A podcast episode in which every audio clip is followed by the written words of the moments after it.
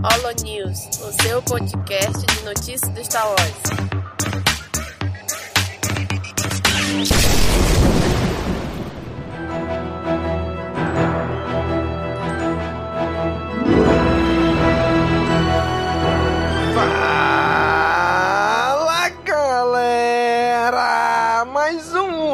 News começando! Aqui é Domingos e hoje para comentar as notícias do mês está aqui com a gente a Kátia. E aí, Kátia? E aí, Domingos? Pronta pra gravar o Holo News com você a primeira vez, hein? Olha aí, hein? e aqui vamos trazer agora as notícias que ocorreram em dezembro de 2020. Olha, apesar deste episódio sair em 2021, mas ainda é de 2020, né? Então é o último Holo News de 2020, Que coisa velha, né? A gente tá lançando um negócio que é do ano passado. né? Lançando o negócio do ano passado, rapaz. é Então, muito pi- piada de tiozão, né? Agora eu mandei mal, viu? né? É pra ver ou pra comer? É, muito tiozão do pavê. Vamos começar aqui com a categorias de TV, onde nós já gravamos um Caminocast sobre isso, que são o anúncio dos novos projetos de, de Star Wars que foram feitos aí no dia do investidor da The Walt Disney Company. né? A gente gravou aí o Caminocast 141, onde a gente comentou cada um dos anúncios de série, filmes, né? Então se você quiser ver mais aprofundado, esse nosso comentário tá lá, você acessa aí, já está no seu feed, verifique no seu agregador de podcast. Mas foi aí, dois filmes e dez séries anunciadas. Olha aí, Kátia, overdose, hein? Caraca, foi aquela avalanche, né? Vocês estão achando que tá pouco, foram lá e soltaram uma metralhadora de conteúdo. Ah, mas aí também, é, boa parte disso daí a gente pode agradecer aí o John e o Filone, né? Porque Com tá na certeza. mão deles aí um bocado de coisa. Exatamente. Tem pelo menos umas três a quatro séries na mão deles, né? Então vamos. Estão fazendo Sim. aí, criando aí o MCU do, de Star Wars, né? É, a gente precisa até dar um nome pra isso, né? Porque tem que, tem que criar o chip ali, é, Favreau com Filone, Favrone. Favrone, Favrone. Favrone dá, não dá? É o Favrone Olha aí, verso, ficou legal. não é?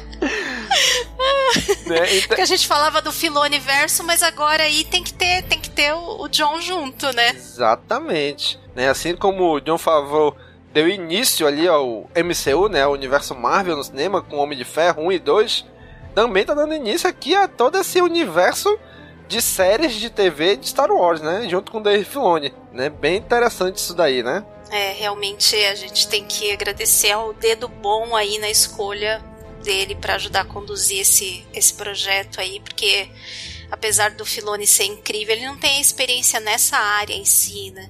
Então, Exatamente. juntando os dois, trouxe o que, que tinha de melhor aí pra fazer esse time, né? Foi uma boa Exatamente. escolha mesmo. Filoni é muito bom em contar história, mas ainda não tinha ali o jeito de como é que funciona o audiovisual live action. Né? Então é, precisava. A dele é na animação, né? Exatamente. Aí precisava de alguém com experiência, né? Que vem aí o John Favreau. Que é um cara das tecnologias, né? Mogli, É, Rei Leão. É, isso é uma coisa que é tão pertinente a Star Wars, né? Star Wars precisa disso, né? De alguém que Exatamente. empurra as fronteiras da, da tecnologia e, e torna possível aquilo que parecia impossível. E apesar do pessoal, muita gente, inclusive, não eu exatamente, porque eu não sou muito de reclamar das coisas, não. No máximo eu digo que eu não acho tão legal e depois eu, sabe, move on. Aham. É, ah, mas muita gente reclama do, do Rei Leão e tal, mas penso que tudo isso que ele andou fazendo foi muito laboratório para outras coisas que viriam depois. Tudo muito uma questão assim experimental mesmo, de experimentação de tecnologia, de até onde pode ir, mais importante do que exatamente o que que estava sendo feito. Então, cara amigo ouvinte, se você quiser ouvir nossos comentários mais aprofundados sobre cada uma das séries e filmes anunciados, CaminoCast 141. Novas séries e filmes anunciados. Só é você procurar e estaremos comentando tudo lá. Próxima notícia aqui é que John Favreau fala sobre a cena final da segunda temporada de The Mandalorian. né? Antes da gente entrar na notícia em si, a gente só quer deixar aqui explícito para você, cara amigo ouvinte, que como este é um podcast sobre notícias, A gente vai acabar invariavelmente dando spoilers, comentando spoilers né, da segunda temporada de The Mandalorian. Então, se você ainda não assistiu, continue ouvindo esse podcast por sua própria conta e risco, hein? Vamos comentar aqui alguns spoilers, alguns plots da segunda temporada de The Mandalorian. Então a notícia aqui é o John Favreau falando do medo que ele tinha de vazar a participação do Mark Hamill, né, como Luke Skywalker no final da temporada, né? E realmente não vazou mesmo, né? É impressionante, né? Eu até hoje eu não tô acreditando. Porque essa temporada teve várias coisinhas que vazaram, né? Principalmente de participação de atores e tal. Mas eles conseguirem guardar esse segredo desse jeito, olha, foi realmente foi um grande feito. E quase um ano ficou é, guardado esse segredo, né? Muito tempo. E você pensar tanta gente que trabalha, né? Tipo o pessoal de CGI e tudo, tá correndo por muitos lugares. não, não sei pessoal, como é que conseguiram O pessoal que limpa, que limpa o set ali, o faxineiro, né? O pessoal que dá de câmera, de iluminação, é, é muita gente envolvida na produção, né? Sim, então, e ali não era é nenhuma cena dizendo assim que ah, uma cena que gravou só com dois atores e tal. Tinha o elenco todo da série praticamente estava ali Sim. dentro daquela sala. Sim. Né? E, e, eu, e eu, assim, ainda achei, quando apareceu o Luke, né, no, no episódio, eu ainda achava que não. Foi algum outro ator que filmou e colocaram a cara do Mark Hamill, né? Mas não, foi, foi o Mark Hamill mesmo, né? Velhão que depois rejuvenesceram ele. Né? Então, tipo, podiam até ter colocado na produção se fosse outro ator. Não, aqui é outro personagem e tal. E na hora só bota a cara do é. Luke. Mas não, não, era o ator. Né? Não tinha como negar que, que não ia é. ser o Luke, né? Eu até acho que não mostraram muitas coisas de bastidores, porque eu acho que assim, é, é, deve ser muito, muito pequena mesmo a participação dele ali na hora.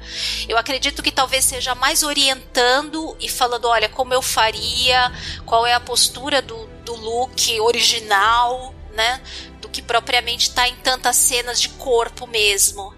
Mas o fato dele só de estar tá lá no set junto com, com o restante do pessoal já era um imenso motivo para vazar e para chegar em qualquer lugar essa informação. Realmente, olha, guardar esse segredo lá em 1978, 79 é uma coisa.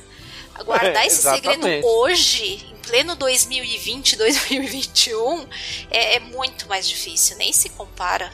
Exatamente, né? Então por isso que o John Favreau disse que ele tava com muito medo, né? Que vazou a escalação da Sasha Banks, da Rosário Dawson, do Temuera Morrison, até da menina que faz a Bocatã, vazou tudo, né? Todos, todos vazaram. Menos é, vazou até a volta da, da Mina Wen como Fering Sham, que eu já tinha ouvido o rumor de que ela tinha gravado para essa temporada antes de sair.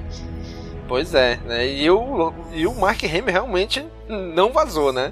Ah, mas foi... ele é bom de guardar segredo. Se fosse vazar, não ia ser por ele. Exatamente, exatamente. Né? E aí o, e o Dave Filoni, Dave Filoni não. E aí o John Favreau também comentou, né, sobre a próxima série, né, que é o The Book of Boba Fett. Ele comentou o seguinte: Isso está separado de The Mandalorian, mas o que não falamos é que a próxima série a estrear será The Book of Boba Fett. E aí entramos em produção depois disso com a terceira temporada de The Mandalorian. Os spin-offs com os quais estou envolvido com meu parceiro Dave Filoni, ele está fazendo a Soca, está escrevendo agora. E aí também temos Rangers of the New Republic. E todos eles são ambientados no mesmo contexto, que é logo após o retorno de Jedi. Ou seja, temos quatro séries em que eles estão no comando aí, né? É isso, fora, é, tipo, Bad Batch que tá para sair, que é derivado ali também de Clone Wars, né, e tal.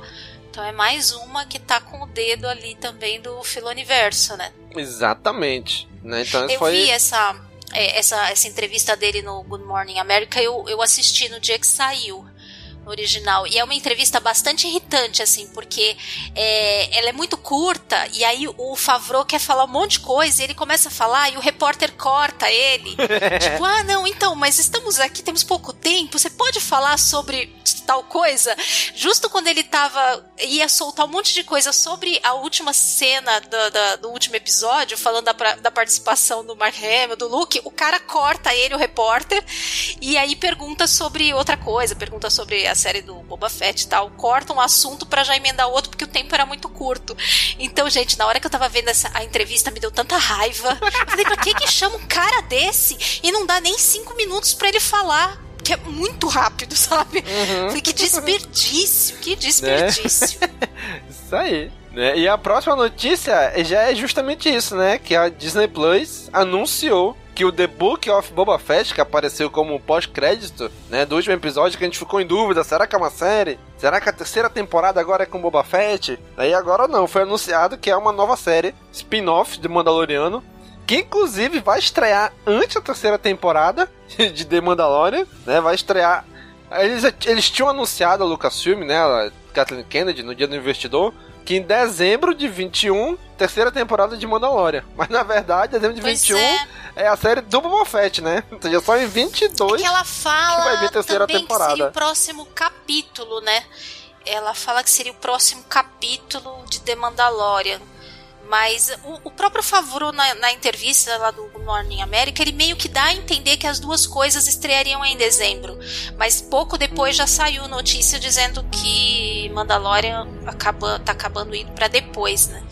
Então, por algum por um período muito curto de tempo, eu fiquei na esperança ali que em dezembro a gente fosse ter não os dois exatamente acho em paralelo, mas talvez um logo em seguida do outro, né? Mas parece que não. Aham. Uhum. Eu gostei desse logo, achei muito legal, todo com a cor e, e do e, e da armadura dele o ali, estilo né? da armadura, todo uhum. falhado, assim, todo descascado, achei muito legal. Exatamente. Então, dezembro de 21 teremos aí a série spin-off do Boba Fett para a alegria, só que não, do Daniel, né? Daniel, aquele abraço, Daniel. É. Próxima notícia, traga aí, Kátia, a próxima notícia é, que já você que eu já dei um né? spoiler né? mesmo, né? eu já falei na notícia anterior, já tava dando spoiler dessa já. Uh, a próxima notícia é The Mandalorian, terceira temporada da série, estreará apenas em 2022. Né? Como a gente tinha pensado que era dezembro, né? No fim das contas, foi só para 2022. É, então, ao contrário do que foi anunciado no evento virtual realizado no 10 de dezembro, que foi o dos investidores, a série The Mandalorian não será lançada em dezembro de 2021, mas apenas em 2022. Em seu lugar, contudo, será lançada uma nova série de Star Wars, que é justamente a que a gente acabou de falar, né? Do, Boba Fett. É, só que eles não mencionam quando exatamente que vai ser em 2022, né? Eu tô na esperança que seja bem no comecinho, assim eu espero. Porque ficar muito tempo sem ver Mandalorian, Exato. eu já tô assim, a minha se tivesse entrada hoje, do episódio, a minha entrada ia ser: Estou há duas semanas sem assistir Mandalorian. Né? Aquela coisa da abstinência. Absurdo chegar sexta-feira de manhã e não ter que acordar mais cedo para poder assistir o Mandalorian. É, mas, eu, mas eu, acho que vai ser isso mesmo, né? Que assim como eles estão fazendo com a Marvel agora, em 2021, a Marvel vai engatar uma série na outra no Disney Plus, né? E Star Wars, acredito que em 2022 já começar assim, né? The Book of Boba Fett começa no finalzinho de 21, em dezembro, e a partir daí é, eu, eu acho que é uma série engatando no fim da outra. Termina uma é, série, já começa a outra. Sim, também. E até lá, eu acho que essas produções todas que estão rolando aí já devem estar tá adiantadas e já para 2022 as coisas estarem assim engrenadas mesmo, né? Para não ter período Exatamente. grande sem conteúdo novo. Exato, acho que vai ter Boba Fett, aí vem Mandalorian, aí deve vir a série do, do Endor, do Caça Endor, né? Depois a série do, sei lá, do Obi-Wan. Aí depois volta de novo com alguma série do Fravô e do Filone, né? Eu acho que é que tem o Rangers ainda também, né? Isso. Sei lá. Eu, eu acho que talvez alguma dessas ainda saia em 2021. Talvez talvez a do Cassian, que já começou a, a filmar, vocês conseguirem fazer uma pós-produção mais rápida. Apesar que 21 provavelmente vai ser o ano mais para animações, né? Mas vamos uhum. ver. Porque senão fica, vai ficar muita coisa para 2022, né? Esse fala, o Favreau Universo aí vai, vai comandar o ano inteiro, né? Pois é, porque eles lançarem quatro séries no mesmo ano, temporada de quatro séries no mesmo ano, eu acho, assim, bem apertado, É, né? tipo assim, sem, sem dar fôlego, né? Tu já Exato. pensou ficar gravando podcast? vai ser uma o trabalheira danada. Vai ter gente, amigo. vai ter gente tendo burnout. Aí, querido ouvinte, se você é, é, é editor de podcast ou quer se aventurar nessa seara, conversa com a gente que vamos precisar. Vai, vai vendo, vai vendo como é que é a real. Né, vamos, vamos precisar aí. Próxima notícia aqui é que o Robert Rodrigues, né, diretor de cinema, fez vídeo caseiro para explicar ideias a John Favreau. Né? Então, Robert Rodrigues, que dirigiu aí o episódio A Tragédia dessa segunda temporada, ele e que vai estar tá aí também junto com Favreau e o Filoni no comando da série do Boba Fett, né? Ele vai explicar para os dois mais ou menos a ideia dele. Ele fez um vídeo caseiro, né? Com os filhos dele e mais alguns bonequinhos, né? Pra explicar Gente. o que, ele queria fazer, né? Olha, o, o, o Robert Rodrigues já é um dos meus diretores favoritos já. Ai, que homem, gente. Que homem. Tocando violão lá no set com o Baby Yoda. Tem um videozinho dele, para quem não viu, tem que ver, gente. Tá no Twitter, tá em vários lugares. Dele tocando violão e o, o, o bonequinho do Baby Yoda do lado, só assim curtindo, balançando a cabecinha, as orelhinhas, a coisa mais fofa deste mundo. Vocês têm que ver, tem que ver, que é muito legal. Não, e esse vídeo caseiro dele também, eu também cheguei a ver. É muito engraçado ele no quintal lá com as crianças, com capacete de Boba Fett, ensaiando vários movimentos, depois com os bonequinhos, com as action figures. A coisa mais legal, gente. Muito legal mesmo. Ai, pois ai. é, tá aí, na, tá aí na segunda temporada do Disney Gallery, The Mandalorian aparece, né? Isso daí. Também bem interessante, né? O cara trabalhou com o que ele tinha, né? A pandemia, não pode estar tá muito reunido, então vou fazer aqui com quem tá aqui, né? Uhum. Não, e eu achei muito legal que é, ele comenta que o, o, o John e o, o, Filoni adoraram o vídeo dele. Então ele uhum. se sentiu super em casa, essa galera dos meus, né? pois é, bem, bem legal isso daí. Traga aí, Kátia, próxima notícia. Próxima notícia. Ah, essa, essa, ah, esse passou para mim de propósito, né? Que é sobre a minha diva Exatamente. querida Bryce Dallas Howard, né? Então vamos falar da ruiva mais talentosa aí do universo de, de Star Wars. A Bryce Dallas Howard responde críticas sobre a segunda temporada. Que claro, né? O povo sempre tem que dar umas reclamadas. Então vamos ver lá o que, é que ela falou. Então, entrevista na Digital Spy, a Bryce Dallas Howard, que foi diretora de dois episódios da produção. Então, um lá na primeira temporada, que é o episódio aquele que tem o AT-AT gigante. Isso, que é a referência aos nessa... samurais lá. Isso, é esse daí que é o. Não é refúgio. Ai, gente, esqueci o nome do episódio. E o dessa temporada, que é justamente o que aparece a Bocatã, é, ela disse o seguinte: Eu acho que não conectar The Mandalorian de nenhuma forma ou maneira, especialmente com a colaboração de Dave Filoni, pessoalmente pareceria uma oportunidade perdida. Como fã, quando vejo o nome de Dave em algo, quero que a narrativa seja muito mais rica. Quero sentir a especificidade do universo de Star Wars ganhar vida, especialmente quando se trata de live action. É definitivamente uma linha tênue mas isso é parte da alegria. E muita gente ficou reclamando, né? Gostei muito da resposta dela, porque ela nem entra no mérito das reclamações mas ela coloca o ponto dela de que você tem uma pessoa na produção que conhece o universo, vários personagens, sabe ligar a história, que realmente seria um desperdício você não aproveitar isso para expandir e enriquecer a história que está sendo contada, né? Exato. Eu gostei bastante. O pessoal fica reclamando, dela. ah, porque o Mandalorian está se, se aproveitando demais da nostalgia de Star Wars para fazer sucesso. E tá errado? Não, né? Tá certo, pô. E isso, isso é muito legal porque um personagem carrega o outro. Então, na série anterior, você vê como é que são as coisas, né? Vai Clone Wars introduziu personagens novos, tipo a Soka tal. Agora a Soka nessa série é considerada um personagem que veio da nostalgia. E assim vai. O Mando, o Grogu em outra série, ele vai ser que era novo aqui, ele vai ser considerado um personagem grande e nostálgico numa outra série. Então, eu, eu acho que esse, esse tipo de, de recurso de narrativa, eu acho que se for bem usado, é muito bom. Porque um personagem ele vai elevando o outro e elevando a história. E no momento certo, o personagem ganha o protagonismo dele, mesmo quando ele era não era protagonista num outro, numa outra ocasião. Eu acho que isso é que é uma coisa muito rica de construção de personagem, construção de universo. Você não pode muitas dependendo da história, quando você já tem personagens grandes, você não pode querer tacar, às vezes, uns personagens que não são tão grandes como se fossem grandes na história. Eles vão crescer.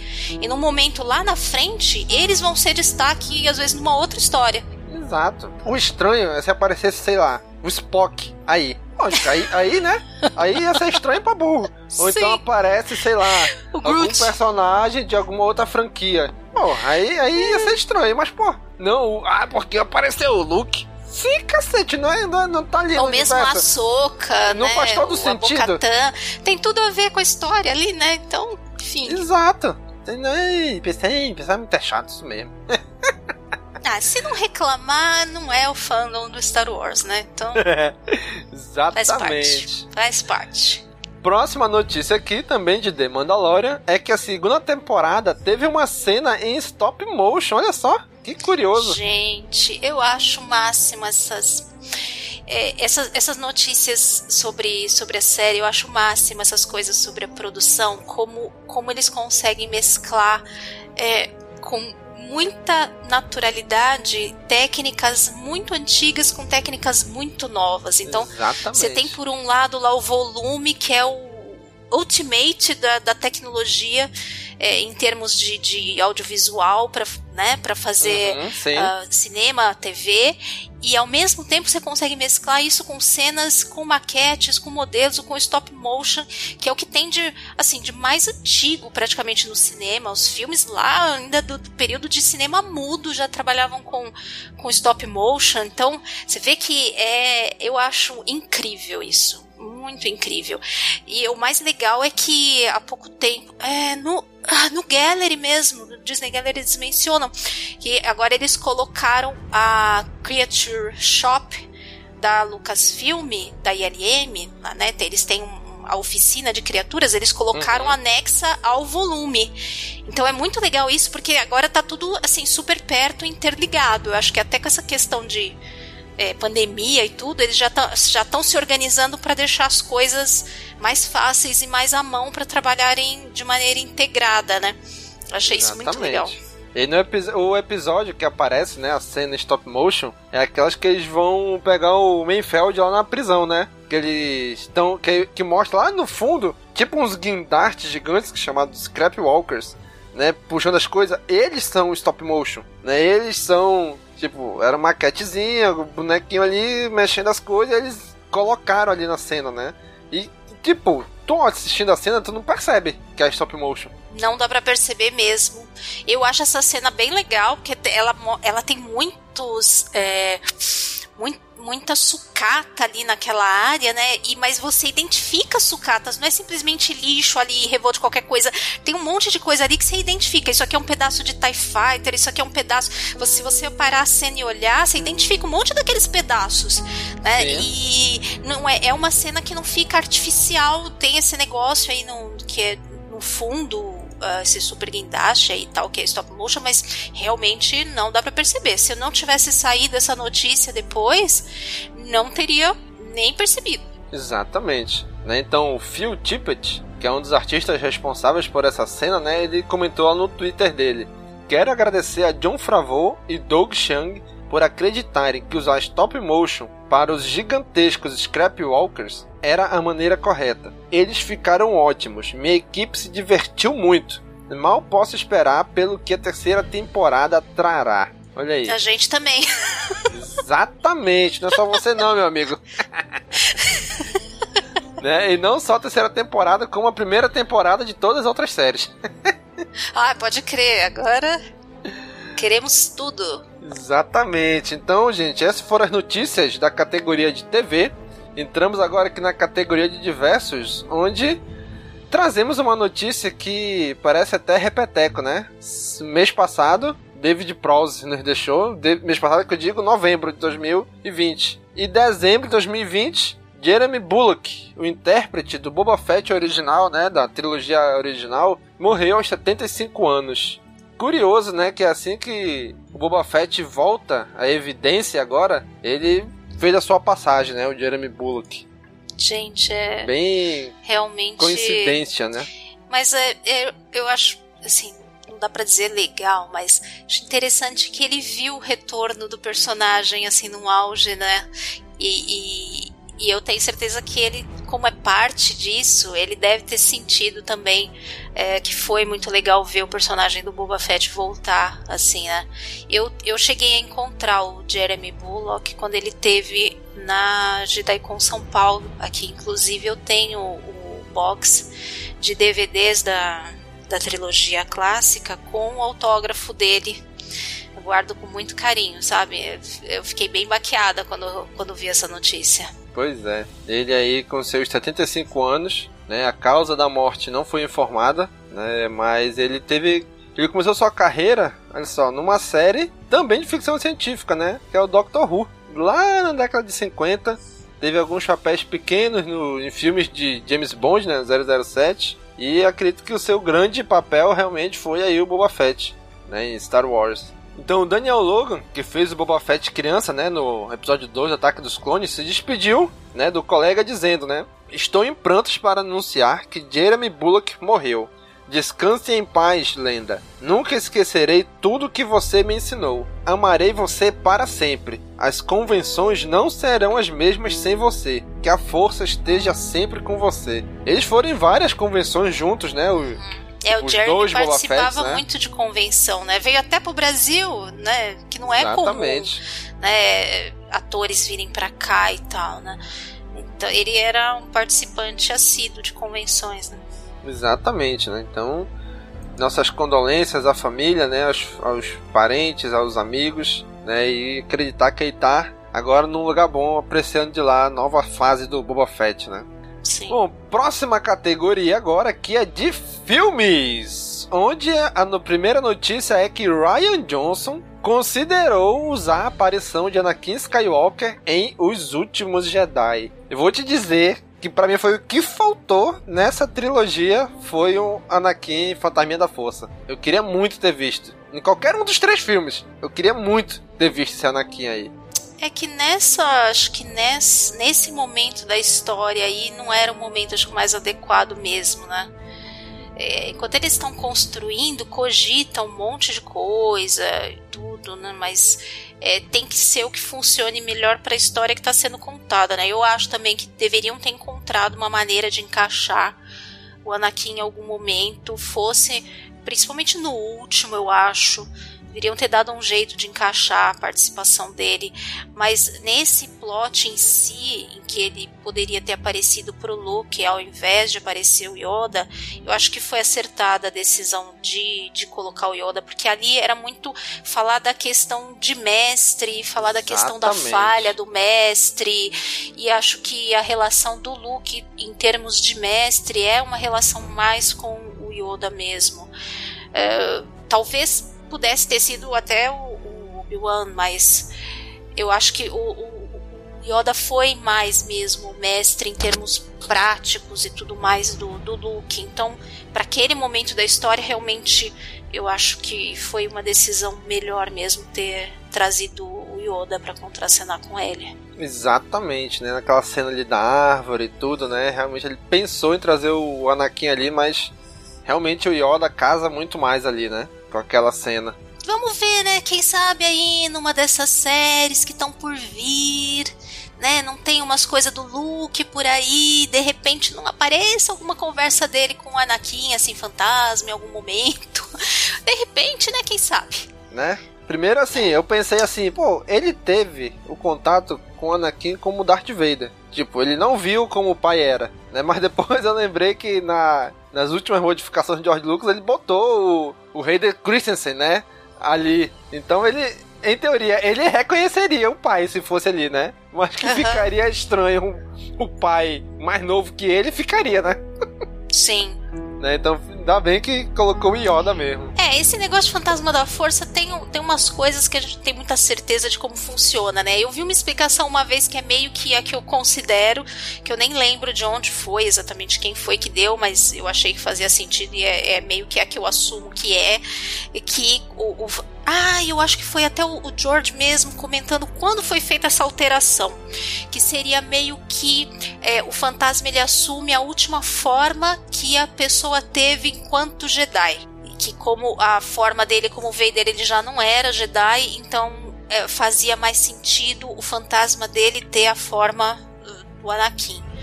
Então, por isso é, que os outros, é, por exemplo, o fantasma do Obi-Wan, fantasma do Luke são na versão mais é, velha dele, porque eles foram Jedi até o final, né? Exato. E já que você mencionou George Lucas, Kátia, traga pra gente aí a próxima notícia. Pá, vamos lá. George Lucas explica por que não quis fazer uma nova trilogia de Star Wars. Eita! Isso aqui me lembra aquele meme, sabe aquele meme que tem assim? é, uma, uma, uma, famosidade falando uma coisa bem mal criada, e aí outra pessoa fala assim: Mas, fio, você não pode falar desse jeito. E aí vem uma frase toda bonitinha embaixo. Uhum. Então, isso aqui me lembra isso. O George, ele na verdade, ele gostaria de responder: Ai, porque o fandom é chato pra caralho, não aguento mais. George, você Exatamente. não pode dizer isso. Então aí ele, ele explicou uma outra coisa super. Né? então escreve aí o que, é que eu queria dizer, então. pois é, pois é. Então a justificativa que o tio George deu foi que ele pretendia fazer uma nova trilogia antes da Lucasfilm ser comprada pela Disney. Mas segundo consta no livro The Star Wars Archives, que é de 1999 a 2005, escrito por Paul Duncan, o criador da saga, entendeu que as novas produções ocupariam muito do seu tempo, algo como 10 anos da sua vida. Então, Lucas preferiu dar prioridade ao seu pessoal, deixando os novos títulos de lado. É, e aí tem aqui uma frase dele que estaria né, no livro, eu estava começando a próxima trilogia. Conversei com os atores, estava começando a me preparar. Eu também estava prestes a ter uma filha com a minha esposa. Leva 10 anos para fazer uma trilogia. Os episódios de 1 a 3 duraram de 95 a 2005. É... Então, na, na, visão dele, se ele tivesse começado em 2012, só acabaria em 2022, né? Exatamente. Eu ainda estaria trabalhando no episódio 9 agora. Em 2012 eu já tinha 69 anos. A questão era: continuarei fazendo isso pelo resto da minha vida? Eu quero passar por isso de novo? Olha aí. Finalmente decidi que preferia criar minha filha e aproveitar a vida por um tempo. E assim, esquecer o hoje não leva 10 anos, né, como levava antes para fazer uma trilogia, mas ele já tava já, pô, 69 anos. Ai, gente, ele aguentou tanta coisa para fazer Star Wars, né? Ah, vê, quase morreu para fazer a trilogia clássica de tanto estresse. Depois aguentou todo o rage da, da, dos prequels. Ai, ele merece descansar, né? Então. Exatamente. Realmente não culpo, porque é muito trabalho, né? Ele já deixou um legado aí maravilhoso, deixou o aprendiz dele para seguir com o legado aí o Filone, então tá, tá tudo bem. Tudo bem. Exatamente. Né? O, que, o que ele disse foi isso, mas o que ele queria dizer é: não aguento mais esse fandom chato por mais 10 anos enchendo meu saco. Não, quero criar minha vida tranquilo aqui, de boa até eu morrer. Pronto, é isso. Falou, galera. É, é isso aí. Fui. Papai ama vocês. é isso, é isso. Ai, cara, é realmente, né? O cara já com 69 anos, será que ele teria realmente pique, né? Pra fazer Sim. tudo isso, né? Mas, tipo, James Cameron aí pra fazer o novo Avatar, já tá aí mais de uma Caraca. década, né?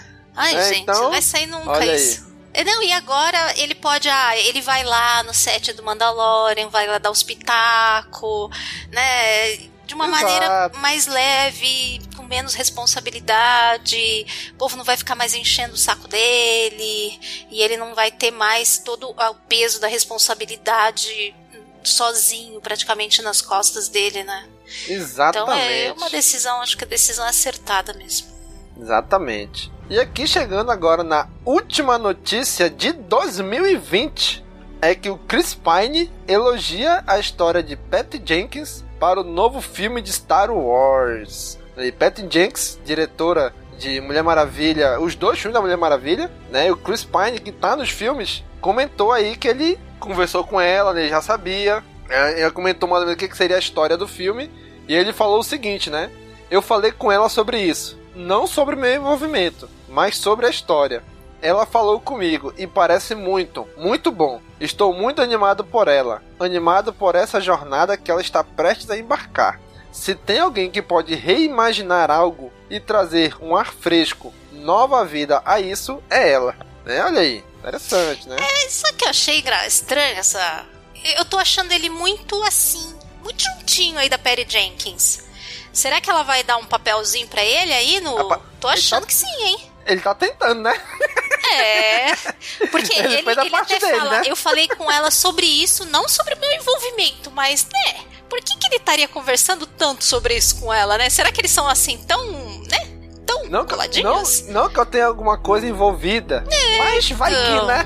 Vai que, né? Não sei não, viu? Eu tô achando que teremos Chris Pine aí na. Além de, do universo de Star Trek em Star Wars, hein? Olha aí, já pensou? Olha lá, DC, ele tá na DC em é, Star Trek e quem sabe agora em Star Wars. Ele Olha tem aí. cara de piloto, hein? Vou dizer que eu acho Exatamente. que eu acho que é capaz dela arrumar um papel pra ele. Exato, nem que seja numa ceninha só, né? Mas vai conseguir. É, provavelmente o filme vai ter vários pilotos, né? Deve ter uns protagonistas, mas acredito que, que vai, vai mostrar vários coadjuvantes também, né? Mesmo que ele não tenha um papel principal. Não, é, os atores, assim, de maneira geral, ah, todo mundo quer trabalhar em Star Wars, nem que seja numa ponta, nem que seja debaixo. O pessoal arruma um jeito de trabalhar até debaixo de um de armadura de Stormtrooper e tal, Exatamente. pra fazer, pra, né? Pra realizar aquele sonho de fã de participar de Star Wars, né? Então, é, ele tá fazendo também a parte dele, tá, tá, tá vendo ali se consegue um papel, Né? né? Simon Pegg conseguiu, né? Star Trek, Star Wars. O Daniel Craig, que, que participou lá do, do Despertar da Força. Então tem, tem sempre alguém aí que tá tentando uh, aparecer de alguma forma, ou mesmo que seja não aparecer, né? Eu tô bem empolgada com esse filme, eu acho que. Eu, eu gosto de coisa de piloto, assim, eu acho que pode ser um- uma história bem legal. E pelo jeito a coisa tá andando, assim. Já tá, não diria adiantada, mas pelo menos tá andando. É, diferente de, de outras notícias que a gente teve há mais tempo, de né, ah, trilogia não sei o que, filme não sei quem lá pra não sei quem, que ficou só no, no, no, no falatório, mas você não via que tinha nada andando, né? Esses agora realmente dá pra perceber que tá andando mesmo. Exatamente. Então, gente, essas foram as notícias de dezembro de 2020. Fechamos o ano de 2020, né? Cobrimos notícias em todos os meses. Tivemos Holo News em todos os meses de 2020. Vamos aqui para os nossos avisos, recadinhos, participações. Se você quiser mandar um e-mail para nós, é só mandar para contato@castwars.com. Estamos em todas as redes sociais: Facebook, Instagram, Twitter, YouTube, Twitch. Só é pesquisar por Cast Wars que você vai achar a gente. E falando em YouTube, né, a gente lançou agora em dezembro um especial de fim de ano, que é a gente fez um documentário do porquê amamos Star Wars. Né? Envolvemos aí, além da equipe, os padrinhos né, do, do site, do projeto, o pessoal que apoia a gente, a gente envolveu alguns deles né, para esse documentário que a gente ficou incrível, sabe? Eu, eu não achava que você durou 56 minutos, não achava que duraria tanto. né? quase um longa-metragem já, né? Já é um, um episódio de uma série da Netflix. Ah, mas cada um fala um pouquinho, né? E quando junta tudo. é, tem, tem muita coisa pra falar também. Foram várias pessoas, né? Eu também, também tô lá, também tô lá Exatamente. falando. Ficou muito bonito, ficou bem emocionante. Gostei muito do resultado final. E adorei ver as outras pessoas comentando, os padrinhos, os outros integrantes da Cast Wars. Eu achei muito lindo. Exatamente. Foi um presente mesmo pro início do ano. Gente, e, e vocês não imaginam quantas vezes eu já assisti esse vídeo. né? Tive que assistir o vídeo de cada um. Porque assim, o editor, quem editou o vídeo foi o Dan, né? Que era do Star Wars Storyteller, era do Cantina Cast. Ainda tem o Star Wars Storyteller, né? E ele participou aí dos últimos Caminocasts com a gente.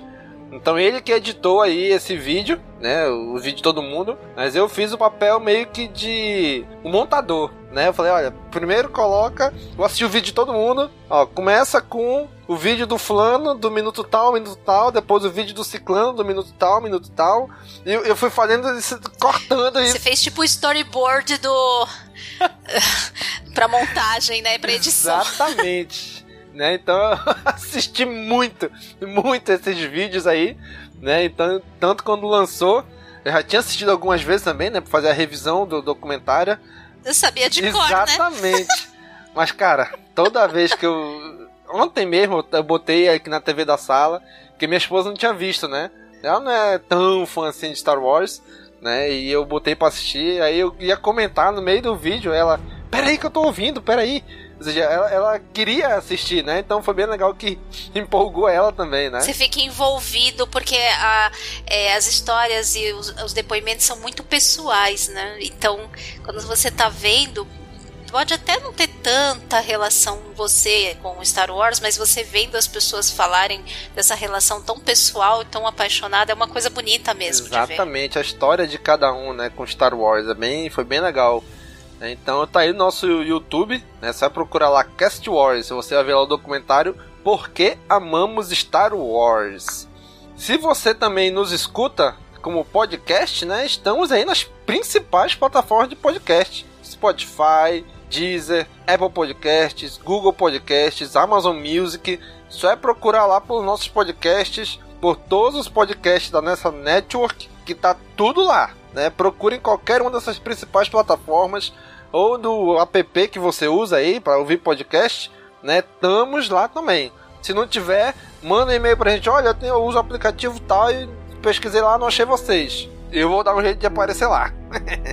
tá bom? Então, estamos aí nas principais plataformas de podcast. Temos a nossa network, a Cast Voice Podcast Network. Ou seja, se você, cara amigo ouvinte, tem alguns amigos aí, vocês têm uma ideia de lançar um podcast Star Wars, mas não sabe como funciona, não sabe como posta, não sabe como lança, não tem problema. Entre em contato com a gente, né, através de nossos e-mails, nosso e-mail, das nossas redes sociais, manda, dá um jeito.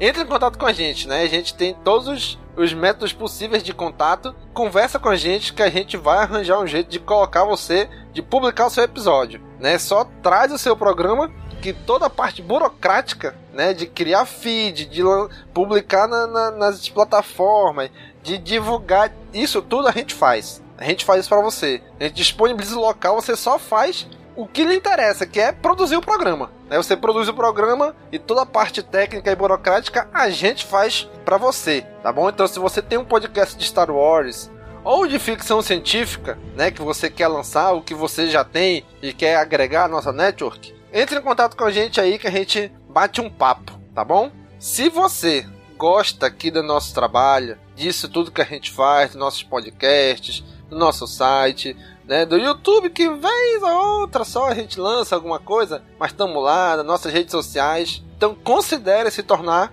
um apoiador, né, se tornar um padrinho nosso, né, lá no apoia.se barra. Tivemos vários padrinhos, inclusive um tá gravando aqui comigo, né, Kátia? Isso aí, isso aí. Meu nominho tá sempre aí no post. Né? Exatamente. então a Caixa tá aqui sempre com a gente. Né? Começou como nossa madrinha e hoje faz parte da equipe aí. Então a gente... E comentadora profissional, não se esqueça. Exatamente.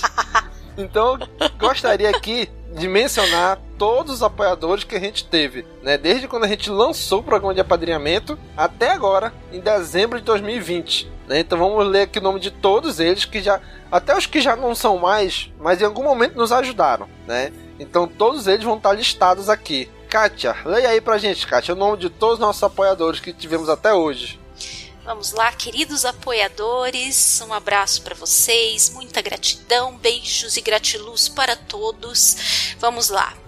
Augusto Ganzer, Carlos Henrique, Kátia Barga, Vinícius Lisboa, Tony Franklin, Rico Roquete, Wellerson Canto, Bruno Richter, Bruno Chassotti, Frederico Fonseca, Sara Luana. Frederico Fonseca, ele é o nosso apoiador mais recente. E é interessante que ele disse que ele não escutava a gente e quem escutava era a esposa dele, a Sara Luana.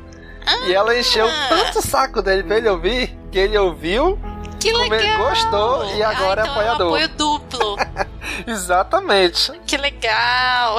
Né? Então, a Sara, obrigado, Sara, por, por catequizar, por evangelizar seu marido aí. É isso aí, isso aí. Então, gente, muito obrigado a todos vocês, né? Todos esses nomes que a Kátia falou aí, inclusive o dela, né? Porque vocês. Agradeço a mim né? mesma né? por essa participação. Porque, gente, vocês fazem algo que é inacreditável. Vocês tiram um pouquinho do dinheiro de vocês, que eu acredito que é, de, que é ganho de uma maneira muito suada, né? E vocês investem na gente, vocês colocam um pouquinho do dinheiro de vocês na gente, porque vocês acreditam no nosso projeto. Né? Então a gente não vai parar. A gente quer se esforçar cada vez mais para estar tá à altura do que vocês esperam da gente. Né? Então por isso que a gente está sempre pensando em podcast novo, projetos novo, novos, coisas novas. Né? Minha, eu tenho muitas ideias para podcast, né? Só que o que falta realmente é tempo, né? A gente não tem tempo suficiente, não tem editor suficiente para tudo que a gente queria fazer tudo que a gente quer fazer. Mas de pouquinho em pouquinho a gente vai chegando lá. Né? A gente vai caminhando. Já estamos indo agora, entrando já no nosso nono ano no ar. Né? Desde 2012 estamos aí na ativa. Nunca paramos. Né? Às vezes a gente desacelera um pouco, às vezes a gente acelera um pouco mais. Né? Mas já estamos sempre aí. Nunca paramos. Então obrigado você, caro amigo apoiador, porque acredita no nosso trabalho. É, não importa o valor que você apoia, né? Se é o do menor valor ou do maior valor, você apoia a gente, você acredita na gente. Então qualquer centavinho faz muita diferença pra gente. Muito obrigado a todos vocês. E se você quer se tornar também um apoiador, só é acessar aí apoia.se barra castwars. É isso aí. Se tiver um pouquinho mais, aproveita para poder participar lá do nosso grupo de padrinhos, que é animadíssimo. Exatamente. Muito animado. Tem discussão o dia inteiro. Eu mando áudios lá todos os dias propondo alguma discussão nova. Então vocês não fazem ideia da animação Exatamente. que é o Exatamente. Nosso grupo de WhatsApp é bem movimentado. e esse mês de dezembro, a Kátia passeou bastante pela podosfera, né, Kátia? Oh, é, eu sou, eu sou facinha, né? Chamou, eu tô lá, tô participando, então. Diga aí, qual foi os podcasts que você participou? Ah, eu digo, então vamos lá. É, bom, primeiro a gente, não só eu, né? A gente teve a nossa participação numa live gigante do Enclave Exatamente. da Força e nós participamos falando sobre a Soca e a Bocatan, a, adaptação sobre as personagens e sobre a adaptação em live action. Num dos blocos da live, é, a gente conversou sobre as personagens. Eu, Domingos, estava Gob. o Gob, né? Ia participar, o Gob estava mas... também. A Bia começou e acabou caindo, né? Uma pena. Mas foi muito legal. O conteúdo ficou super legal. Exatamente. E tá lá no canal do Enclave da Força. Então dá uma olhada por bloco lá no bloco onde tá falando das duas das personagens é o Cast Wars que tá participando. E eu participei também do Will Who Cast, que é, é, um podcast super recomendo, porque é muito divertido. O tom do, dos episódios é super assim, divertido, zoeiro. É, de vez em quando eu, eu gravo com eles. É, e eu participei do último episódio agora, que foi o, o Will Who Cast 80, aquele sobre Mandalorian. E ficou muito divertido. Então foi um episódio assim mais geral, no, falou né, do, da série como um todo, mas foi bem divertido. E no Coffee Cast Uh, participei do último episódio do ano também, que foi a uh, segunda temporada de Mandalorian, último cast de 2020, que é do uh, você procura por Coffee Cast na Sociedade dos Podcasts. Também tá em todos os agregadores e vai ter link no post, Exatamente. né, Domingos? Então, para quem quiser ouvir, tá fácil. Todos os links aí no post. E também tivemos aí nossos padrinhos, além de nos ajudarem, né, financeiramente, alguns deles também ajudam criando conteúdo. Trabalham pra Cast Wars, né? né? Tem suas ca carteiras de trabalho assinadas agora. Pra... Ou seja, eles, eles pagam eles mesmos, né? Eles pagam para trabalhar, né? Digamos Exatamente. assim. Né? Então temos alguns padrinhos aí fazendo resenhas né, no site sobre The Mandalorian, Clone Wars. Gente, que resenhas, viu? Olha, só os títulos das resenhas já são matadores, assim. são muito bons. Exatamente. É só entrar aí no castwars.com que vocês vão encontrar todas essas resenhas por lá. E agora vamos entrar aqui no bloco de comentários de nossos últimos podcasts. Gente, teve muito, muito comentário em dezembro. Então vamos come começar aqui com o Holo News de novembro de 2020, onde o Bruno Richter escreveu o seguinte: Nosso padrinho, né? Exatamente, nosso padrinho Bruno Escala de Terremoto escreveu o seguinte: Fala galera! Agora eu quero ver a gente conseguir discutir todos os novos lançamentos de séries e filmes que Star Wars irá ganhar. Fiquei triste com a notícia do David Prowse, mas sigo pensando como Domingos. Ele viveu bastante, aproveitou muito e esteve presente em nossas vidas. Por favor, voltem com o Fame Wars. Saudades. Hahaha. Não vou mais usar kkkk. A gente brincou lendo o comentário dele com os kkkk. Mas pode usar, só não pode pôr três só. A regra é, é muito clara. Você pode usar o kkk, só que ou é menos de 3 ou é mais de 3. Nunca use apenas 3 kkk. Essa é a única regra. De resto, tá liberado.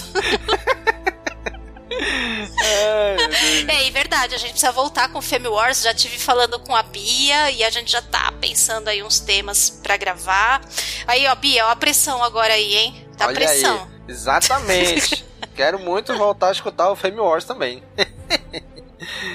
então, Bruno, muito obrigado pelo seu comentário. E tivemos também o comentário do Augusto Gazé, Kátia. O que, que ele escreveu? Vamos lá. Essas mulheres representam o Holo News melhor que os rapazes. Risos. Eles gostaram do motim, né? Exata. Gente, ficou fantástico.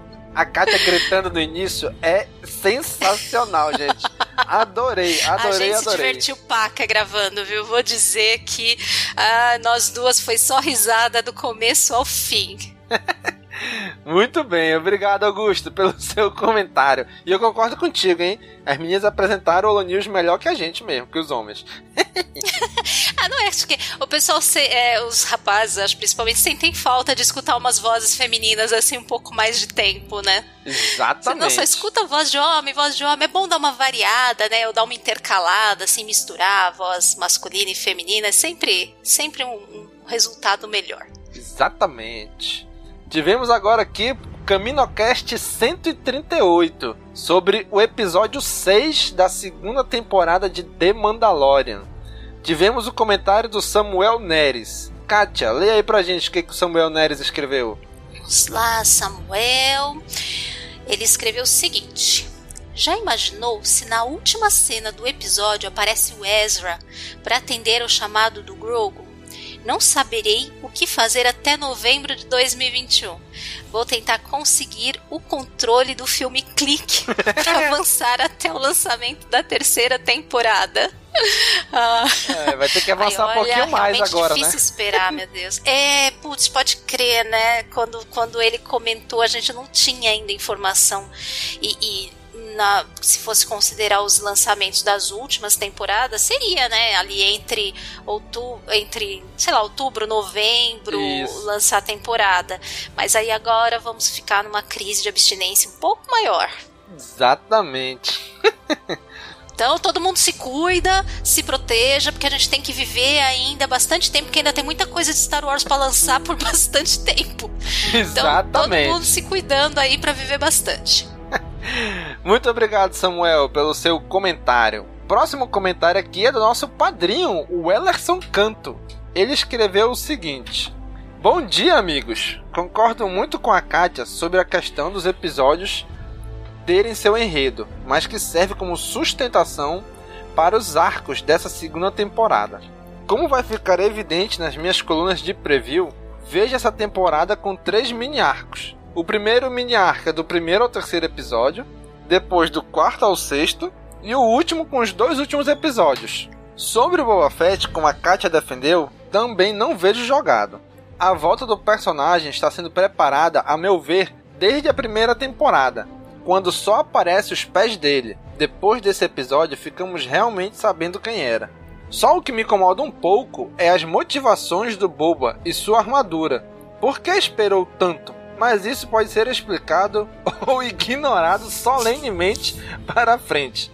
O que eu achei mais importante em seu retorno é a redenção do personagem como caçador de recompensas com códigos bem resolvido e acrescentar mais caldo no background dele e do Django. No mais, The Mandalorian continuando no mais, The Mandalorian continua indo na pegada simples, sem querer inovar muito, mas garantindo aos fãs uma verdadeira coesão no filoniverso e desenvolvendo outras coisas do Legends e do cenário que os fãs queriam. No final, todos saem ganhando.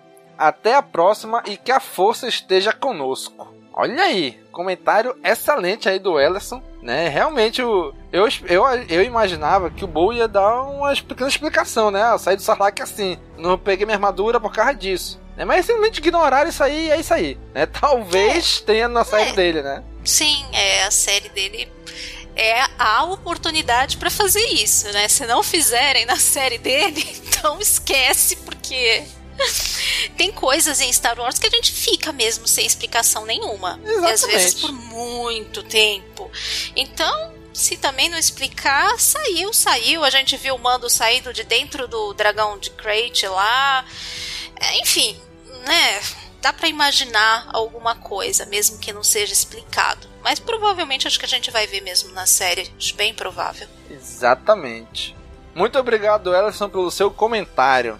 Tivemos um comentário agora aqui, olha só, que Inception. Um podcast comentando num outro podcast. Que loucura! comentário do Will Hu. Kátia, leia aí pra gente. Vou ler, vou ler. Will Hu, é, quem comentou certamente foi o William de Souza, que é o, o host do, do Will Hu. Uh, que, até o podcast que eu comentei agora há pouco, como o pessoal lá tá ouvindo também o, o CaminoCast, né? Então, eu, aqui eu faço propaganda lá do Yuhu quando eu tô gravando lá e eu faço propaganda daqui do CaminoCast e a gente fica nesse círculo virtuoso, né? Exatamente. Então vamos lá, o William comentou o seguinte: mais um cast top, galera adorando a série e os episódios de vocês. E também passando pano para Boba Fett.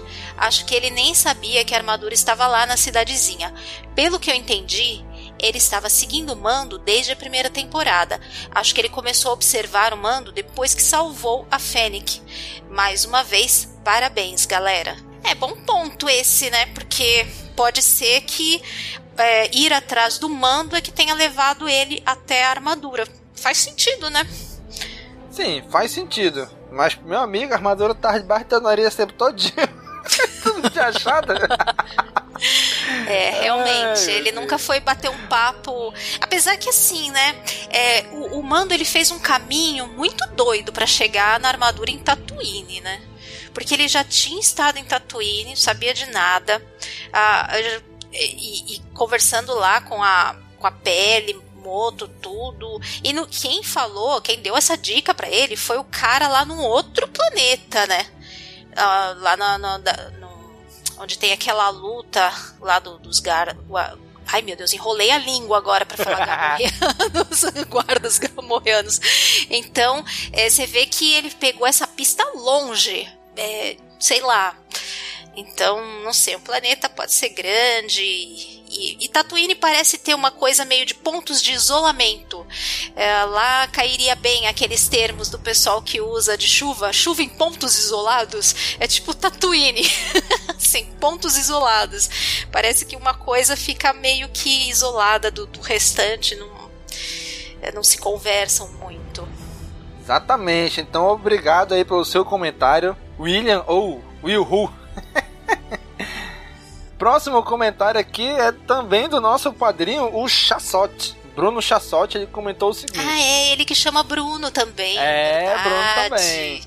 Isso Quando mesmo. falaram que no antigo universo expandido tinha Mandalorianos de outras raças, acho que foi o Gob que falou, eu lembrei que no jogo de RPG The Old Republic, na tripulação do personagem Caçador de Recompensas tinha uma Zabrak Mandaloriana. Caraca, hein? Zabrak Mandaloriana. Olha aí. Quase um Darth Maul de, de antigamente, né? É, ia falar isso, né? Porque ele no fim também é, regeu lá os Mandalorianos e tudo, né? Então. Eu achei interessante, assim, né? Porque a gente até então só tinha visto o Mandaloriano humano, né? E aí a gente já tá vendo que pode ser que tenha de outras raças também, né? Apesar é, vai gente... o Grogu agora, né? Exatamente, quero ver o Grogu de armadura Mandaloriana. Não espero Ai, menos gente. que isso no, no, último episódio da última temporada de Mandalorian. Eu quero ver Esse... o Grogu de armadura Mandaloriana. Vai ficar muito fofo. Chassote, obrigado pelo seu comentário, meu amigo. E o último comentário desse podcast é do André Paulo. Leia pra gente, Kátia. Vamos lá. Se fosse para sonhar, seria muito legal que o Mando ficasse com a Millennium Falcon. Eita! No despertar da força, o Han a perdeu numa aposta. Vai que durante todo esse tempo, a Falcon ficou com o Mando. Seria muito legal. Sonhar é de graça. KKKKKK. Aqui tem bastante. Olha aí, claro, tem três, muitos né? KKK, tá? tem mais de três. Gente, eu achei muito viagem isso de pensar no, no mando ficar com a Milênio Falcon. Caraca, que ia ser um plot twist incrível, hein? É, assim, eu acho que Sabe quem faria sentido estar tá com a Millennium Falcon esse tempo todo? Vocês vão rir muito. O Rondo. Olha aí, eu, eu a, comprei a ideia, comprei a ideia, tá certo. Não é? Certíssimo. Se, se, tiver alguma trapaça no meio da história, contrabando, qualquer coisa, ele é o mais lógico para estar tá metido nisso. Exatamente, se alguém teria competência para tal é, feito, eu acho é que seria o Mando, que seria o Rondo. Mas já pensou se o, se o Din Djarin, por algum motivo, consegue a Millennium Falcon? Caraca, seria um plot twist Ai, inacreditável, né? É, é. Aí, aí colocar a Millennium nessa história, aí já talvez fosse esticar um pouco demais. Exatamente. em algum momento ele perde a Millennium Falcon depois pro Ancar Plant. É mesmo, porque vai parar lá em Jakku, né? Ixi, Exato. é muita volta, muita volta. Mas obrigado, André, pelo seu comentário. Passando agora aqui para os comentários do CaminoCast 139, sobre o episódio 7 da segunda temporada de The Mandalorian. Tivemos um comentário aqui do Clemerson. Leia aí, Kátia, pra gente. É o Clemerson é o ruivo. Talvez algumas pessoas conheçam ele por podcasts também. Ele grava lá com o Yuhu. Já gravou, acho que até com podcastinadores, se eu não me engano. Ele já gravou em muitos podcasts que eu já ouvi. É muito divertido o Ruivo também. Beijo, Ruivo. Obrigada aí pelo seu comentário, viu? Vamos lá.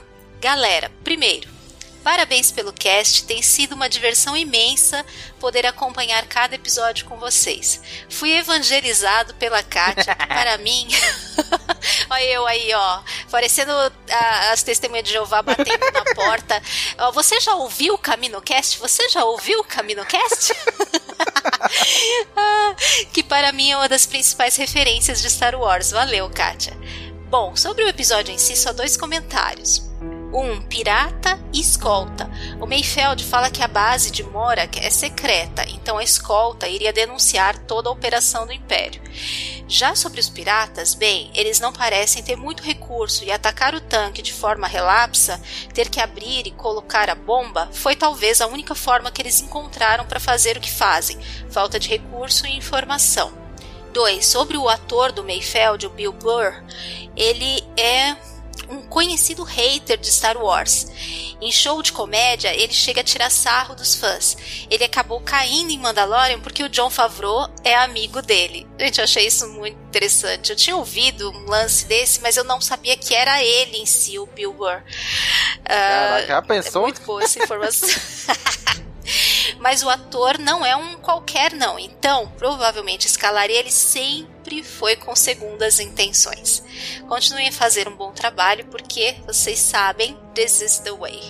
Obrigada, Rui, pelo comentário, muito bom. Uh, essa informação do Bill Burr é muito legal da gente até tocar nela, porque é, todo o lore em volta de, de, é, é, legal também, né? Não só o que é de dentro da história, como as coisas que estão do lado de fora na produção. A gente gosta de saber dessas coisas, né? Tipo o, o ator. Ai, agora não lembro o nome dele, que faz o Carlson, uh, o Ranger lá aquele piloto mais, mais velho, de barba, é, ele é um mega fã, ao contrário, né? Ele já é um super mega fã de Star Wars, que faz cosplay e tudo, né?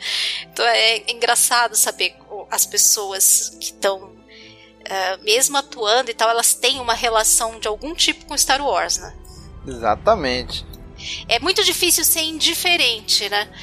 Principalmente quem tá assim na, na área né, de audiovisual, cultura pop, seja o que for.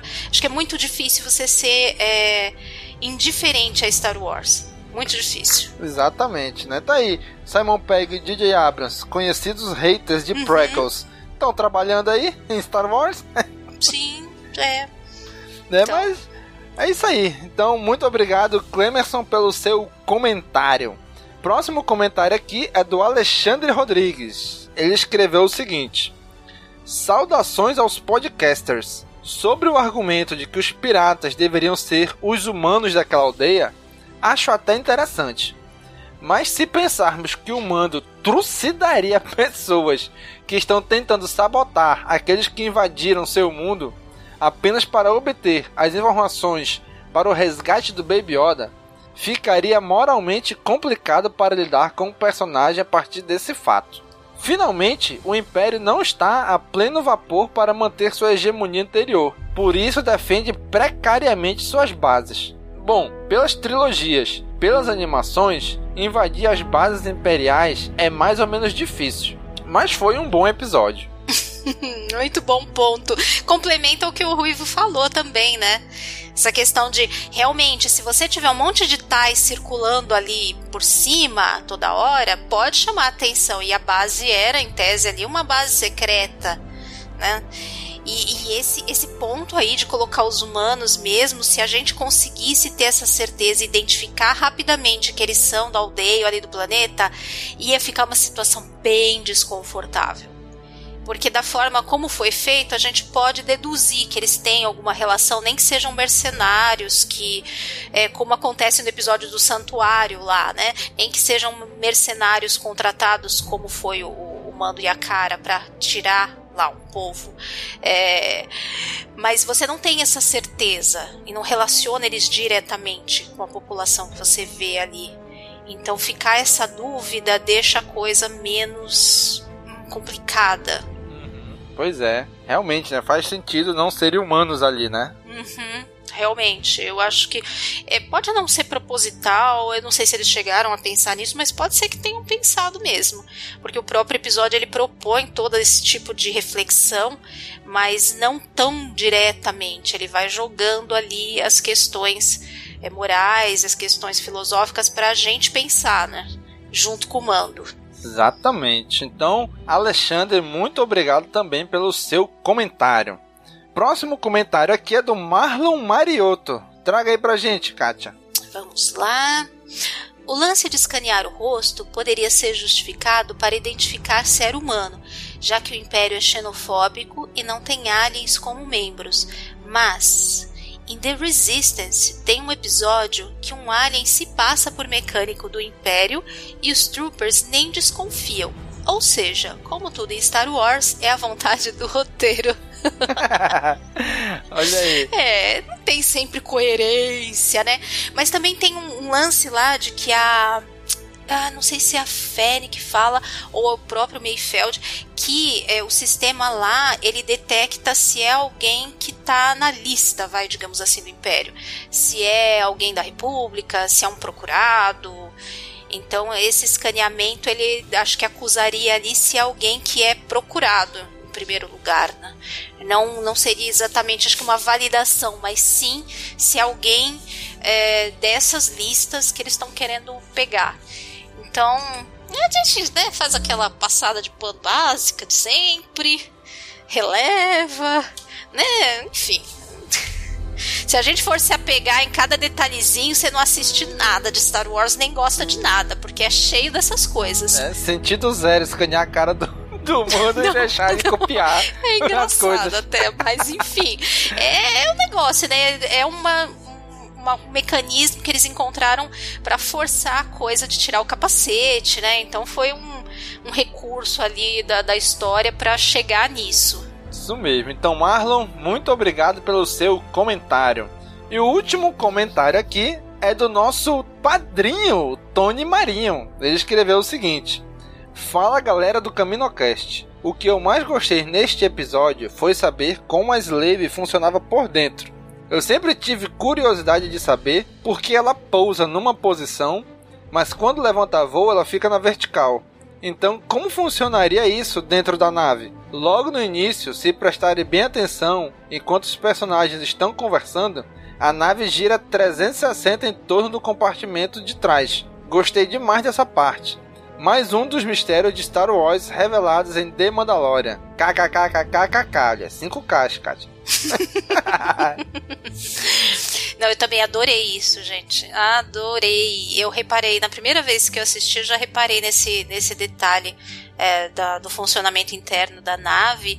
E no Disney Gallery, agora da segunda temporada, eles mencionam isso, explicam um pouco como fizeram. É, e é bem interessante mesmo. São coisas pequenas, mas que mostram assim, um, um cuidado com esses detalhes e um cuidado de tornar interessante, mostrar coisas interessantes na série, né? Uhum. Ali no episódio 2, no Ataque dos Clones, já mostrava que o Jango ele levantava voo deitado, né? Ele de, meio que deitava, levantava voo, aí que a nave ficava na posição certa. Agora imagine se todo mundo na nave tivesse que deitar para quando levantar voo ficar uhum. em pé. Uhum. Sim.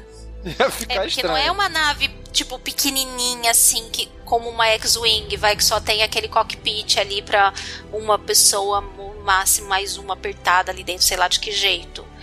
É, eu só consigo imaginar o Grogu ali. Ai, não consigo deixar de pensar nisso. Ali naquele cockpit apertadinho, querendo apertar todos os botões. Ah, mas essas naves maiores um pouco, elas têm outros compartimentos de carga, de passageiro e tal, né? E realmente não daria para ficar todo mundo preso o tempo todo, como se estivesse ali. Imagina, imagina as cargas. Quando ele levanta a voo, que vira a nave, as cargas embaralham tudo, bagunça tudo, pois é. rebola. né? Realmente é. Assim. É, é assim, no espaço, isso não faria diferença porque não tem a gravidade, né? Só a gravidade artificial da própria nave que vai ter só um eixo mesmo. Mas quando tá num perto do planeta e tal que já tem gravidade, ela tem que ter mesmo esse um sistema de que estabilize assim, pra você não ficar rodando para todo lado, né? Então, Tony, muito obrigado, cara, pelo seu comentário. Vamos seguindo aqui agora para o CaminoCast 140, onde falamos do último episódio da segunda temporada de The Mandalorian. É isso aí, episódio épico.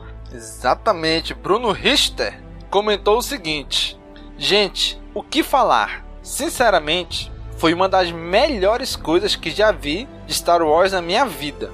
Um episódio fantástico, com muita ação, muita carga emocional e muita, mas muita coisa para ser desenvolvida daqui para frente. Achei a conclusão de alguns pontos da história muito bons e acredito que as próximas séries que virão serão fundamentais para complementar o que presenciamos nessa obra-prima da nossa franquia tão amada. O cast foi divertidíssimo, profundo e cheio de análises que me fizeram refletir mais ainda sobre a importância desta season finale em todo o conteúdo recente de Star Wars. Fiquei muito satisfeito como fã e ansioso por mais filmes, séries e, é claro, mais caminocasts para alegrar meus dias. Hehehehe. um abraço a todos. Concordo super com ele, que ele falou que é uma das melhores coisas de Star Wars que ele já viu. Realmente, assim, tem muita coisa maravilhosa em Star Wars, muito momento épico, isso não falta em todos, né? Em todos os filmes, sempre tem alguma coisa, mesmo naquele filme que não seja o seu favorito, sempre tem alguma coisa marcante, é legal. Mas olha, esse episódio foi mesmo épico. Como queria poder vê-lo numa tela grande de cinema, sabe? Nossa. Gente, seria uma experiência assim. Uhum. Fantástica. Cara, o, o que o episódio causou na hora que passa a X-Wing Fico, meu Deus, e agora? É o Luke, não é o Luke, é o Luke. Aí fica, meu Deus, é ele, é não sei o que. Cara, fica na ponta da cadeira, empolgado com aquilo. Cara, foi incrível. Essa experiência Sim. é incrível. Não, e é, é, tão incrível assim que eu tô absolutamente viciada, e não só eu. Eu percebi que várias pessoas, inclusive alguns dos padrinhos, a gente tá viciada em ver reactions do episódio, porque é muito divertido. É muito divertido ver a reação das pessoas e, e, e, você acaba sentindo aquela emoção toda de novo, compartilhada, né, com, com outras pessoas. Gente, é muito interessante. É, é meio que um fenômeno coletivo, assim, que você acaba não só sentindo a emoção daquele momento, mas sentindo ser parte de uma emoção muito maior, que abrange muita gente. Então, é, esse pertencimento, toda essa galera aí que chorou, gritou, pulou. Ah, parece final de Copa do Mundo. É final de Copa do Mundo nerd. Exatamente. Você olha, eh, se você pegar só aquelas cenas e não souber o que estão vendo, você pensa que tá, o pessoal tá vendo uma final de Copa do Mundo. Sabe? É muito, muito legal. Cara, é assim, eu nunca tive esse negócio de reaction, né? Ah, vou gravar aqui minha reação ao trailer, minha reação. Sabe, eu nunca fui assim. Também nunca fiz isso, nunca... mas olha, eu deveria ter feito desse. Não Agora, imaginava que seria assim. Se eu tivesse gravado desse episódio, aí sim seria bem original. Porque se eu fosse gravar, querendo ou não, eu ia acabar forçando algumas coisas, né? Olha isso, olha aquilo, coisa que eu, quando assisto qualquer trailer pela primeira vez, não tenho essas reações, né? Posso ficar empolgado e tudo, mas nada muito exagerado assim, né? Mas, cara, se eu tivesse gravado desse episódio, do final de Mandalorian, cara, teria sido muito real. Muito. É, é, eu, eu fiquei na ponta, literalmente, na ponta da cadeira. Meu Deus, é ele, é ele, é ele, não sei o que. Cara, foi realmente fantástico.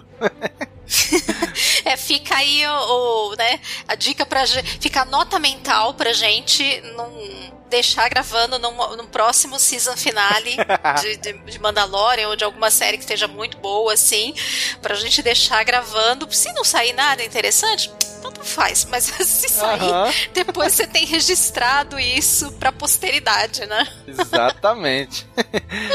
então, Bruno, muito obrigado pelo seu comentário. E chegamos agora ao último Caminocast lançado em 2020. Caminocast 141, comentando as novas. As Caminocast 141, comentando as novas séries e filmes anunciados. Primeiro comentário é do nosso padrinho, o Ellerson Canto. Traga aí pra gente, Kátia, o comentário dele. Vamos lá, querido Ellerson, vamos ver o seu comentário. Acabei de ouvir o CaminoCast, aí ele pôs uma risadinha bem bem grandes. Parabéns aos envolvidos. Foi muito engraçado ver um CaminoCast chapa branca. Aí ele pôs risadas de novo. Nós estamos tão felizes com tudo que vai sair que nem ligamos para especular se algo estiver ruim. Aí ele pôs outra risada. Concordo com o Dan. É bom ter vários conteúdos para todos os gostos dentro do fandom. Assim o foco dispersa. A Kátia sempre bateu nessa tecla aqui no cast. Bom, agora que já foi anunciado que o The Acolyte vai se passar 50 anos antes de Ameaça Fantasma, vocês tiraram da cabeça essa ideia do tio Palps aparecer, né? eu vou rir junto com a risada dele, tá, gente? Só pra ficar claro. Porque aí eu rio e a risada dele também, rimos em conjunto juntos. E Daniel, para de implicar com The Droids The Droids vai ser a melhor, uma das melhores que vai sair. Já escrevam aí, tá gravado, tá registrado que eu disse isso, depois vocês vão me dar razão. Porque não somos o público-alvo. Brincadeira, sei que esse é seu papel aqui de ficar trolando algo. eu tô botando a maior fé em The Droids. Eu acho que vai ser incrível. Até por causa dessa, dessa questão deles terem colocado o Creature uh, Shop deles junto lá com volume, eu acho que tem a ver com isso também, porque com certeza ele vai ser usado é, para fazer a produção dessa série. Então eu tô botando a maior fé que vai ser alguma coisa para todos os públicos, que vai agradar criança, vai agradar adulto. É, eu, eu tô botando fé realmente que vai ser algo bem legal. Ai, gente, a gente ama droid. Quem ama os droids de Star Wars? Caraca, uma das melhores coisas de Star Wars são, são os droids. Ai, tem mais aqui, né?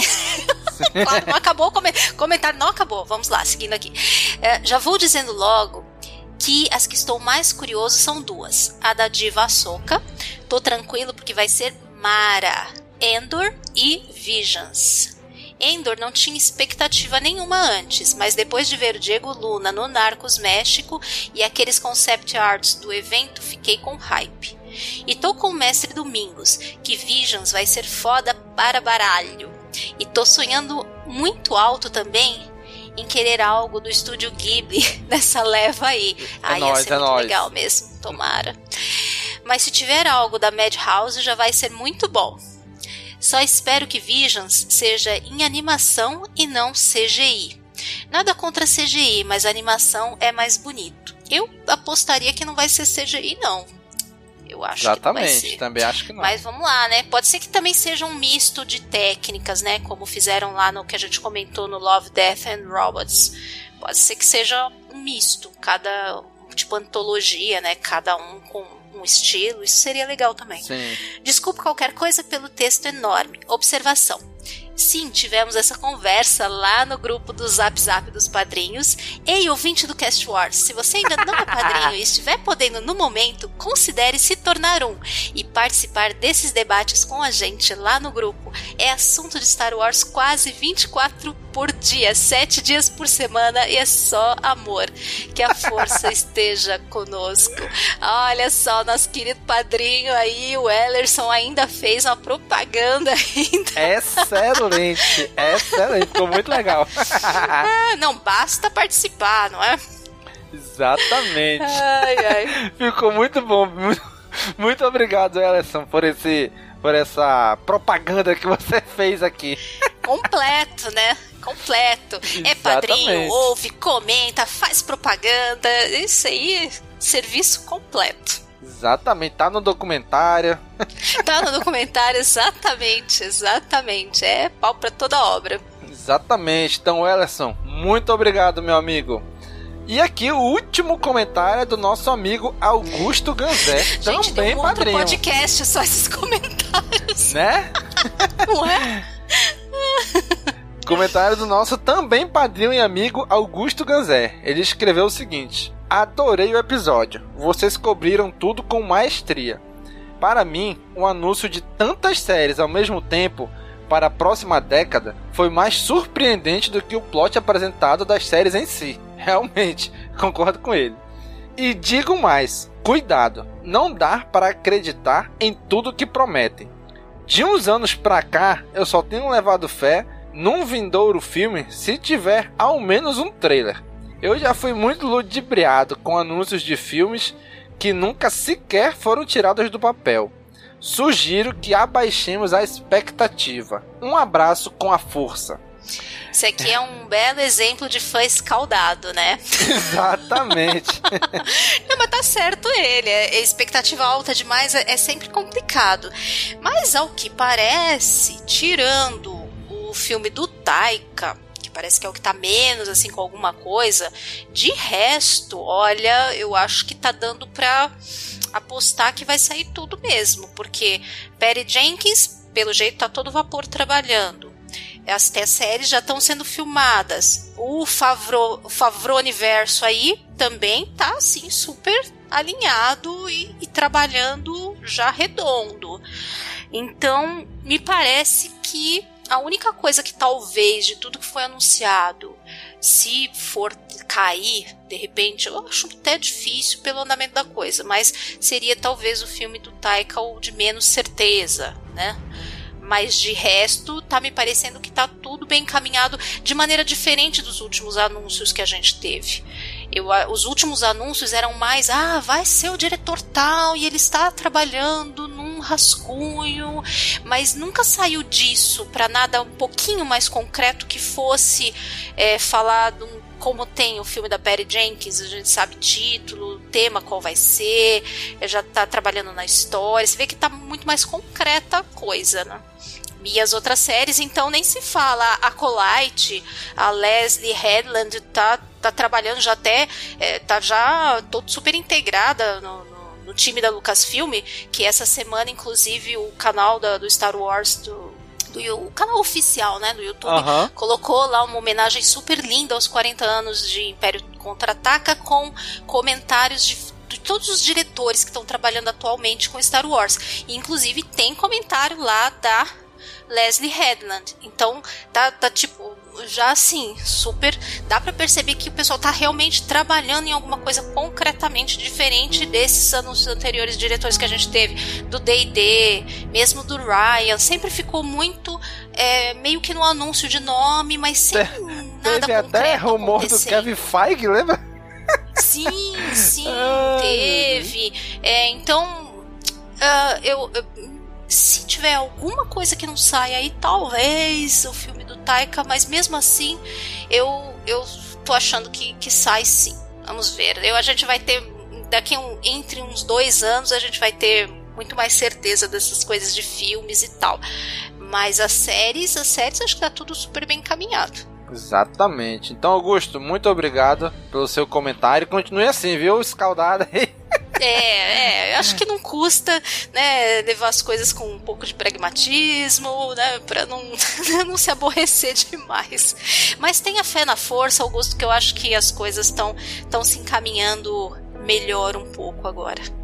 Exatamente. E é isso, gente. Finalizamos. Isso aí. Pra agora... finalizar com a energia lá em cima, começando um ano novo. Exatamente. Passamos a régua em 2020. 2020 agora oficialmente acabou. Não temos mais, ficou para trás, está agora apenas nos livros de história. Muito obrigado, caro amigo ouvinte, você que até aqui está nos ouvindo. É, obrigado por, pela sua audiência, pelo seu download, pela sua paciência de estar nos ouvindo. E já sabe, né? Curte, comenta, compartilha, divulga nas redes sociais, assiste nosso documentário que tá muito legal. Um abraço e até o mês que vem. Falou, pessoal! Falou, galera. Tchau, tchau.